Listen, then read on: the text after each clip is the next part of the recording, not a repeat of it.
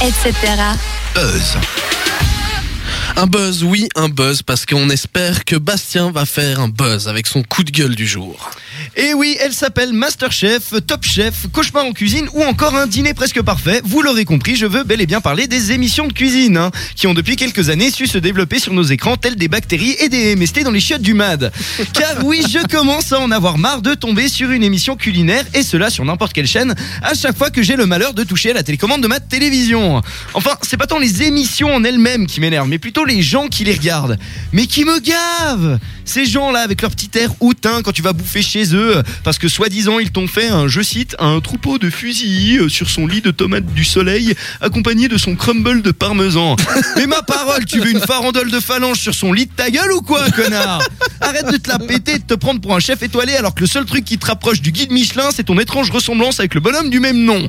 Hein et que tu nous as tout bêtement fait des pâtes sauce tomate avec du fromage râpé. Non mais merde quoi.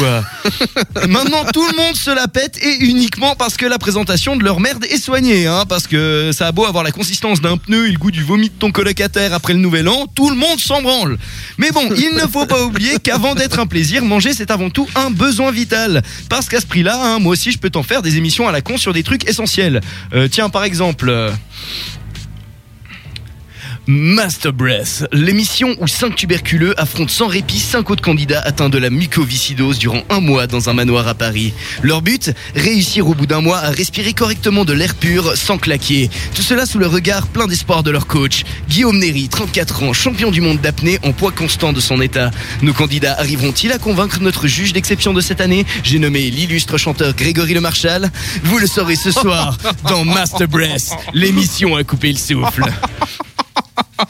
Bref, le temps de vous remettre de cette blague au goût douteux et laissez-moi vous parler du magnifique univers qu'est la cuisine moléculaire.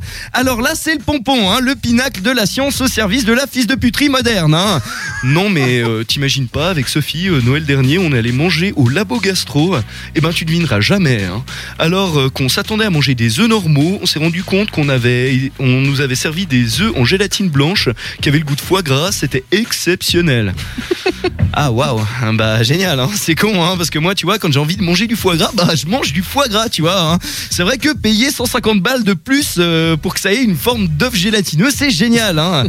Mais trêve de plaisanterie, je n'arrive tout simplement pas à comprendre comment on a pu, en l'espace de quelques années, passer de la bouffe, euh, la bonne bouffe entre amis avec des valeurs simples telles que manger et picoler dans la bonne humeur, à ce ridicule concours de paraître organisé par vos collègues les plus pencus, où tout le monde se regarde avec l'air précieux à grignoter la moindre connerie du moment où celle-ci est dans une verrine.